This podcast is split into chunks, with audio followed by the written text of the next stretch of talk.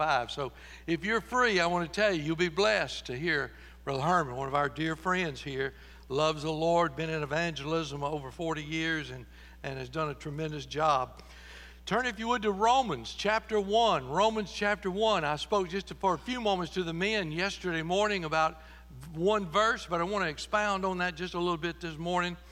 Uh, Romans 1, we'll begin reading in verse 13. But if we really want true revival, do we really want to see God move in, in our lives uh, as well as other lives? I know uh, every time you turn on the radio, every time you talk to someone, they're talking about, well, this has got to be the end times. This is what, no, it don't have to be anything. It's whatever God wants it to be.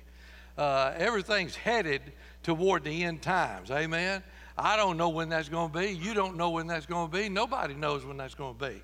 Uh, it, uh, but I will just caution you about this: the end times doesn't depend on America. Uh, there, there's some things going on now in the Middle East. It could be the end time. Man, we could get out of here before lunch. Uh, that that'd be a wonderful thing to get out of here permanently before lunch. Amen.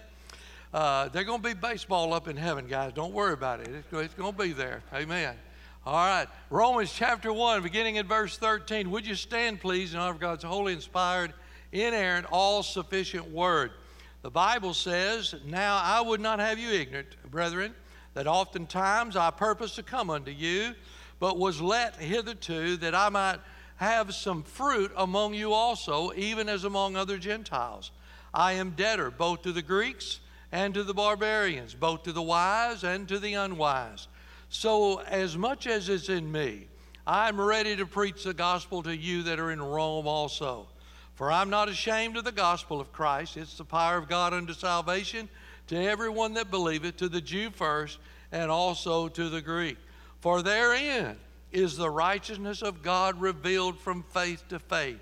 As it is written, the just shall live by faith. Father, thank you this morning for the opportunity to just stand in this pulpit and proclaim your word. God, thank you for another chance to hear and to respond to your invitation time. I pray this morning for every person that's listening, for those that will listen in the next few services, for those that are listening all over this uh, earth, to pastors this morning. God, speak to our hearts, Lord Jesus. And uh, may we respond in a positive way and give you everything we've got. In Jesus' name, amen. Thank you. You may be seated. Acts, uh, we see uh, in the book of Acts, as just happened, uh, Stephen there was interrogated about his stand. They said, what are, you, what are you talking about? You love Jesus and all of this. Well, you don't ask a, a good deacon what he thinks about Jesus because Stephen told him what he thought about Jesus. He's the Son of God. He's the one that brought salvation to the earth. And uh, he preached the truth to them. The problem was they didn't want to hear the truth. The Bible says it quickened their hearts, it spoke quick to their hearts. And then they riled up and they stoned him to death. In Acts chapter 7, verse 58, Paul, or Saul at that time, was standing watch over their clothes while those men stoned Stephen to death. And in Acts chapter 8, that same Saul, having made havoc of the church, he had been going into homes, dragging people out, murdering them, killing them. Uh, he was uh, uh, a part of Judaism, uh, which is a complete uh, falsehood. It's a way to work your way to heaven uh, versus Christianity. And he was showing them the Judaism part of it. He needed letters. So he asked the governor to give him letters, and they wrote letters so that he could go in and persecute the church. Uh, you imagine someone walking in here this morning and saying, either you renounce Jesus or, or we're going to persecute you, we're going to kill you, we're going to uh, murder you. Uh, I, I pray every one of us would just stand still and say, You do whatever you need to do. We're not afraid of men here on this earth. We've got a Heavenly Father that takes care of us. To be absent in this body is to be present with the Lord. If you can't say that this morning, then bless God, you better be able to say that before we leave here today because it could happen any time. So he's got his letters in his hand, he's got his intellect in his mind, he's got his passion in his heart, and he's trying to defeat Christians. And he's on the road to Damascus with all those letters in his hands and the intellect in his mind and the passion in his heart. But he ran into something he wasn't looking for. He came up against a collision that he didn't expect. The Bible says that, uh, you know, he thought he had his life planned out. Uh, he was in his early 30s. He was a promising leader for the time. He was anti Jesus. He was anti Christian. He had been trained by Gamaliel. He had spoke many languages. He was educated, sharp. He was a Pharisee. He was a who's who. He knew he had it going on. But on that day, he ran into something that he wasn't expecting. He ran into the gospel. It wasn't the music. It, it honestly wasn't the Bible. He ran into the Holy Spirit of God. The Lord Himself met him on the road to Damascus. And I want to tell you something, folks, this morning. Now, you listen. He didn't get some new, reformed, improved religion. He got the same gospel that's been out throughout all of eternity the, the, the death, burial, and resurrection. It was the same message that he preached all over in Antioch and Pergam and Iconium and Lystra, Derbe, Italia, Jerusalem, Tarshish, Troas, Philippi, Athens. Everywhere he went, he shared the gospel, but there was one place he never had been, and that was to Rome. And he said, I want to go to Rome. Uh, it's the strongest empire in the world. Uh, those Romans knew who they were. You didn't go to Rome wondering who they were. You knew who they were. They were going to tell you who you are. You didn't go to Rome to try to impress them, they were impressing you. You didn't go to Rome for dignity or arrogance because it was already there in Rome. And they had little respect for anything that came out of a poor man's country or city like Jerusalem. Paul said, I know everybody's impressed with Rome, and, and I know people are scared to go to Rome. But you know what old Paul said? Paul said, Guess what? I got something Rome don't have. I got something Rome needs and they don't even know they need it. I got something Rome cannot produce and Rome cannot stop. I got something that the armies cannot push around. Paul said, I'm trying to get to Rome. I'm not lollygagging around. I'm not tiptoeing through the tulips. I'm not going to sit down. I'm not going to back up, and I'm not going to shut up. I'm on my way to Rome. I've got a gospel message. Today, if we're not careful, pulpits all over this country are kowtowing to people in politics and people in, in local elections and people in local churches that are saying, hey, don't preach on this over here. Don't call out sin anymore. You just be a smiling, good person and, and, and everything will be all right. Folks, that's not true. One of the reasons we're in the, uh, the mess that we're in in this country is because pulpits have shut up and quit preaching the Word of God. We need to get back where we're saying what we're seeing happening in America. I'm not being political, it doesn't have anything to do with being political. Man, when you see terrorists marching on our own Capitol and climbing the walls and spray painting them, listen, that's the most ridiculous thing in the world. The, the, the Word of God gives us a, a, a, a plan. Our whole government comes from the Word of God. Everything we have comes from the Word of God. Y'all, I got to get off of there. I, I, you know, I heard a Pentecostal preacher yesterday. He was talking. He was talking to some young people, and they were scared to go to the Pentecostal church because of the Holy Ghost. we don't have to worry about that. Well, I hope we do. you know what he said? He said, Y'all dress up in suits and ghosts and all this stuff, and you go on Halloween and you ain't scared of that ghost, and you tell me you scared of the Holy Ghost? Hmm. Man, I want to tell you, the Holy Spirit, we, we need to invite Him back in. He needs to take over. This world today blasts their music and they brag on sin and flaunt their immorality, and we're scared to tell people about Jesus. I told the men yesterday morning, it's time some of us come out of the closet. It's time we stand up and say, I'm not ashamed of the gospel. I'm not going to sit down. Now, how can we do that? Well, number one, the source of the gospel. Look, if it would, there. Listen, the source of the gospel is divine. It's supernatural. It didn't come out of a Cracker Jack box. It didn't come out of Amazon or Walmart. Listen, it came from God. I know where it came from. It came from a holy God. It's divine. It's also declared. Verse 2 says, which he had promised afore by his prophets in the Holy Scriptures. It was declared. It's been around a long time. It didn't just start up this year. It didn't start up this century. It's divine, it's declared, but it's also delightful. The word gospel means good news.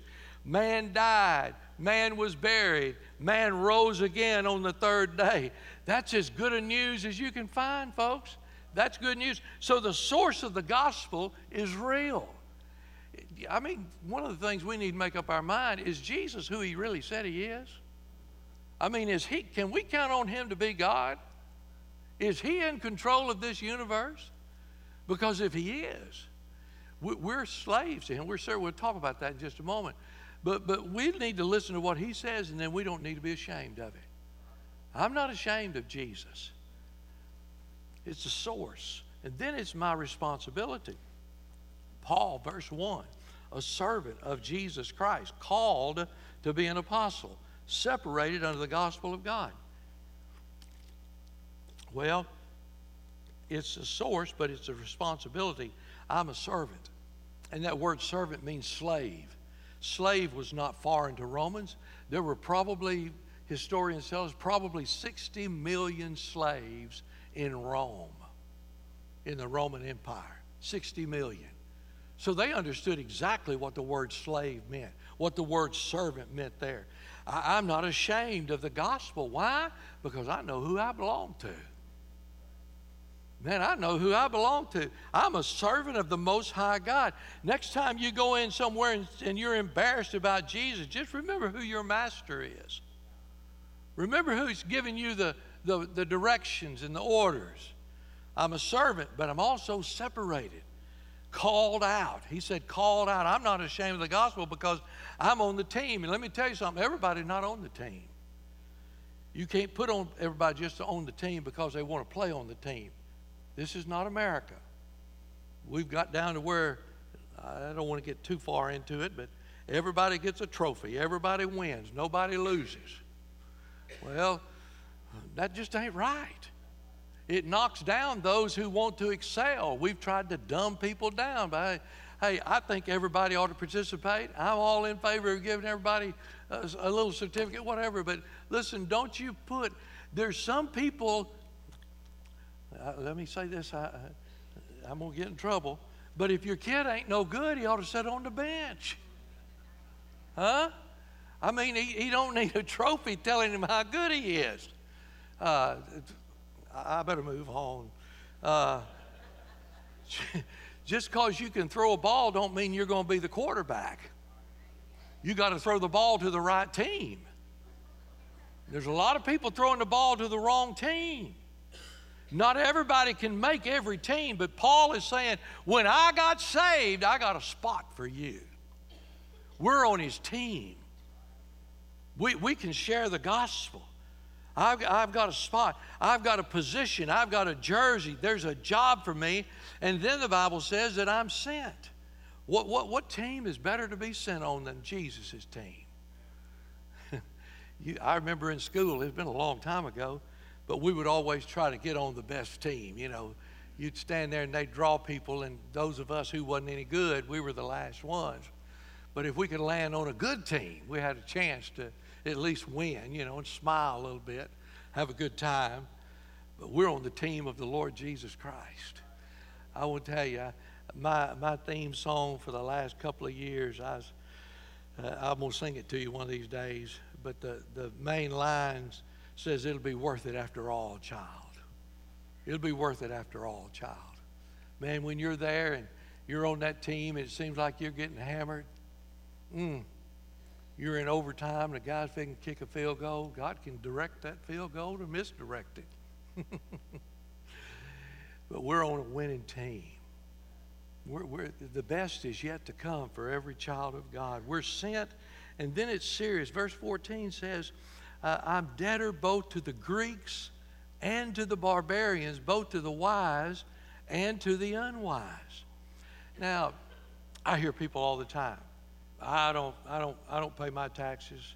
Well, one of these days you will. You know, when the IRS clamps down on everything and you don't have a dime left, then you'll get serious.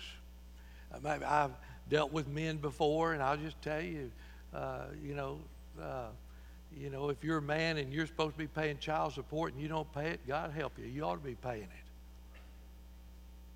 it. And they'll say, "Well, you know, I'm not, I'm not going to pay it." Well, one of these days when you go to get your check at the employer and they take all that out, you're going to say, "Whoa, this is a big deal."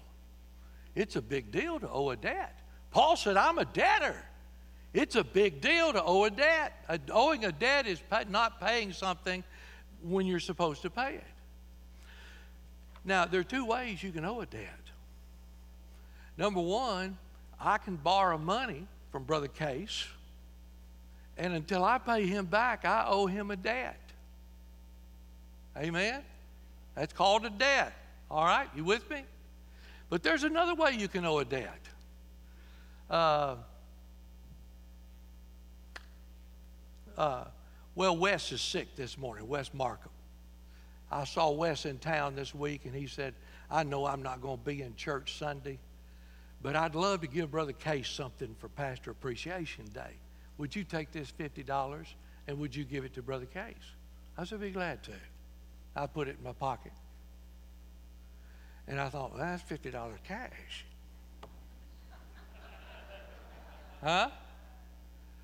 And I see Brother Case this morning. He said, Brother Charles, how you doing? I'm doing good, doing good. Like your haircut. Oh, yeah. I, yeah, I got it shaved a little bit, you know.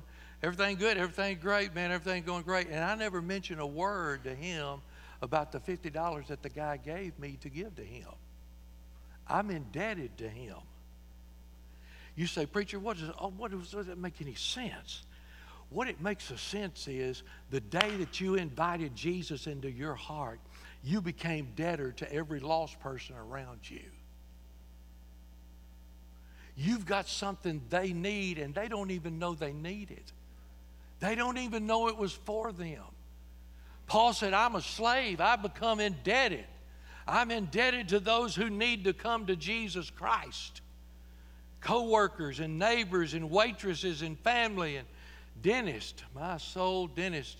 Man, they're, they're mm, they give them as much pain out as they give. Bless God, they need to be saved.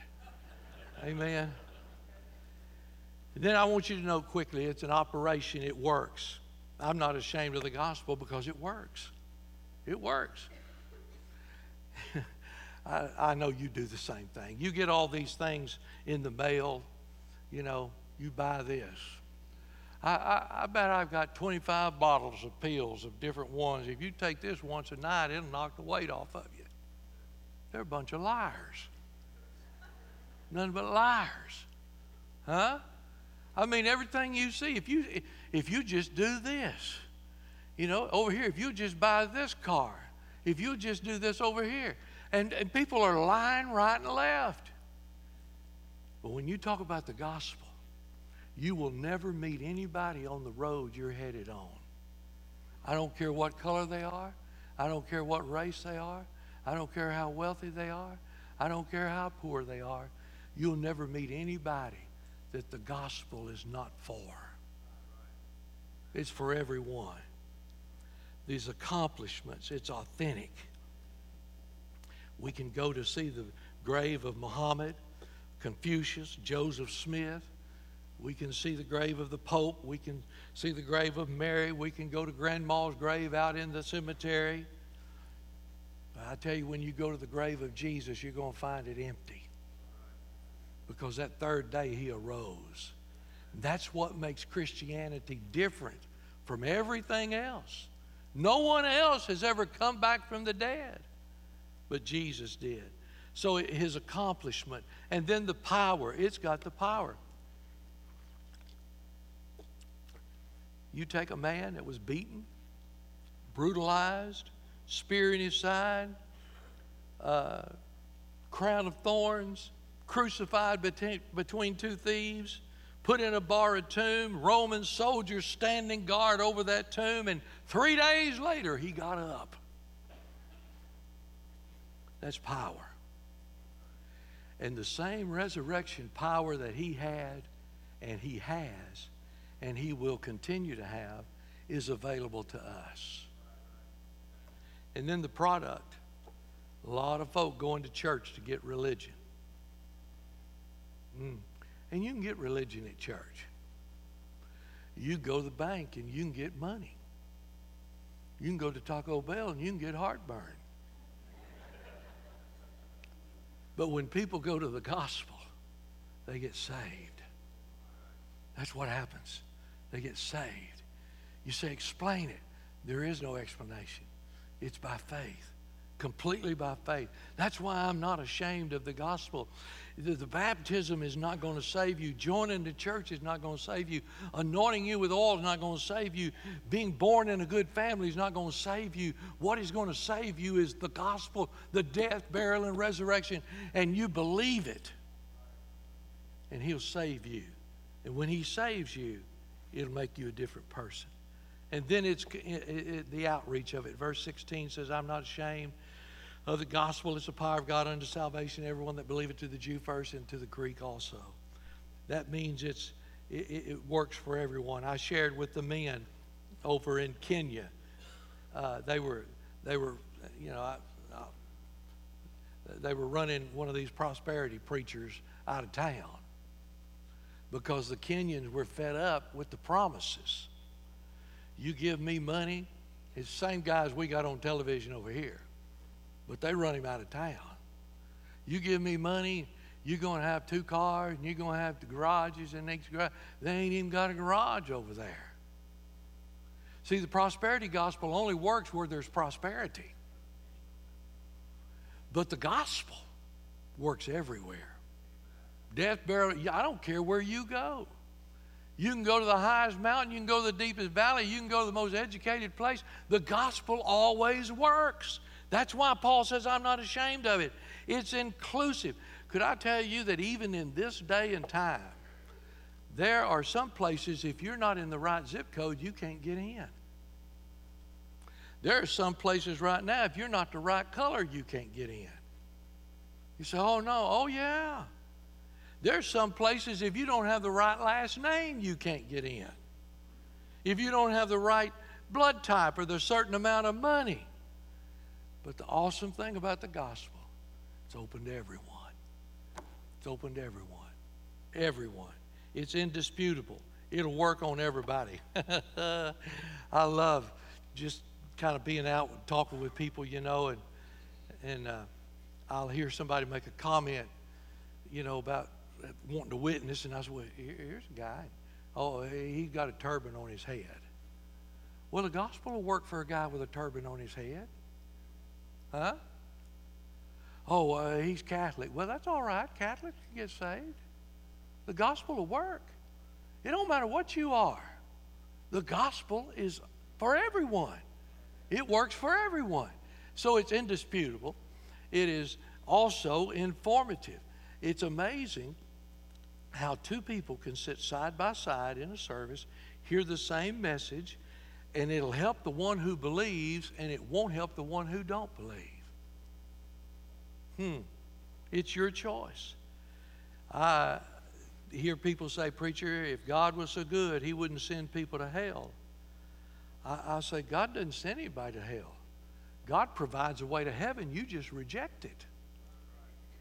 There's no reason for anybody here to go to hell. It's informative. Bible says therein in verse 17, the righteousness of God revealed from faith to faith, as it is written, the just shall live by faith. The gospel takes me to a courtroom. And in that courtroom is a judge who is God Almighty. And there's a prosecutor in that courtroom. His name is Satan, the devil. And there's an accused there. It's me. And it'll be you. And the devil is not making up lies about us. He is telling us the biblical truth. When the devil is standing before God, the devil says, All have sinned, God. This man sinned. That's the truth. When, when, when the devil says, There's none righteous, no, not one, it's right in your word, God. That's the truth. The devil is speaking truth to God. When, when he says that the wages of sin is death, that's the truth. God is the one that came up with that law. The devil is using the plan of God to condemn me. That's what he's doing. I can't wash my sin off. No lawyer will help me. First of all, you'd have a hard time finding one up there, but they got their own cases. They're, they're trying to operate their own self. And all the judge can do is say, according to my word, you're guilty. And they begin to put the, the uh, uh, chains on my hands. And the closer I get back, I can hear the screaming of hell. And it's getting warmer and warmer. And I'm saying, Is there anybody that can help me? It's getting hotter. And it's getting hotter. And the devil's beginning to gleam. And he's excited. And I'm getting farther away from God. And then, all of a sudden, the door opens in the back of that courtroom and in walks a white robed man. And he says, uh, Excuse me. Nobody pays him any attention. And he said, Excuse me. The devil says, Who do you think you are? That white robed man says, You want to know who I am, really? He said, I'm Alpha and Omega. I'm the beginning and the end. I'm the first and the last. I'm the lily of the valley. I'm the bright morning star. I'm the fairest of 10,000 to his soul. I'm wonderful. I'm counselor. I'm mighty God, everlasting Father, Prince of Peace, Lamb of glory, Lion of Judah, the way, the truth, and the life, the resurrection, the amen, faithful, true witness, Adonai, El Shaddai, Elohim, rock of your salvation, firm foundation, faithful friend who will not change. I'm the cornerstone, Jesus, Son of God, God the Son, omnipotent, omniscient, omnipresent, eternal. I was, I am, I will be Jehovah Jireh, Jehovah Nisi, Jehovah Rapha, Shalom, peace, King of knowledge, King of kings, Lord of lords. And he walks up to the judge and he says, God, I didn't bring a lamb, I didn't kill an animal, I went to the cross myself. And this man belongs to me. And I get to leave with Jesus. You say, I don't understand that. There's a lot of things I don't understand. I don't understand how you take a brown cow eating green grass and give out white milk. It blows my mind every time I see it. I don't understand it. But I, I, I, don't understand how you take a black soul and dip it in red blood and make it white as snow. But I'm telling you, that's exactly what happens when we come to Jesus. I'm not ashamed of the gospel. If I died tonight, would I go to heaven? Are you sure of that? Because I, I, I do believe, I can't promise you these are last days. I can make one promise, though. We're closer to the end than we've ever been. I can promise you that. Today would be a day that you need to get your heart right with God. I don't care how old you are. I shared with the men yesterday. One of my burdens of my heart has been older people. My wife says I've always been an old person. I love old people because I'm one of them. one of the burdens of my heart, though, is for older people. It'd be, it'd be tragic for an older person to live 70, 80, 85, 90 years and go to that place called hell. But I'll tell you, it'd be more tragic if that same person was sitting in a house of God somewhere hearing the gospel week after week after week and saying, I think I'm all right. I think I'm all right. Only to get there to hear him say, I never knew you. I don't want to scare anybody. We've lost two good men this week. We haven't lost them. We know exactly where they are. Ray and Michael both love God, and They were ready to meet God. They were ready to meet God. Are you ready? Maybe this morning you just need to come and say, Look, I, I know I'm saved, but I, I, I, will be honest. I'm, the truth is, I'm ashamed. I'm really embarrassed. I don't want to tell nobody about Jesus. I just want to leave everybody alone, let everybody leave me alone. You can't do that. You're a debtor. You're in debt to those around you. You can't do that. Maybe you need a church home. You're looking for a good church. Outside the pastor, this is one of the best churches there is in town. I guarantee you. There are good churches everywhere. But if God lays it upon your heart to put your hand to the plow and work here, I'll tell you, we'll receive you and praise the Lord for you. Father, thank you today for the joy to be able to be in this place. Oh God, I pray for the moving of your Holy Spirit.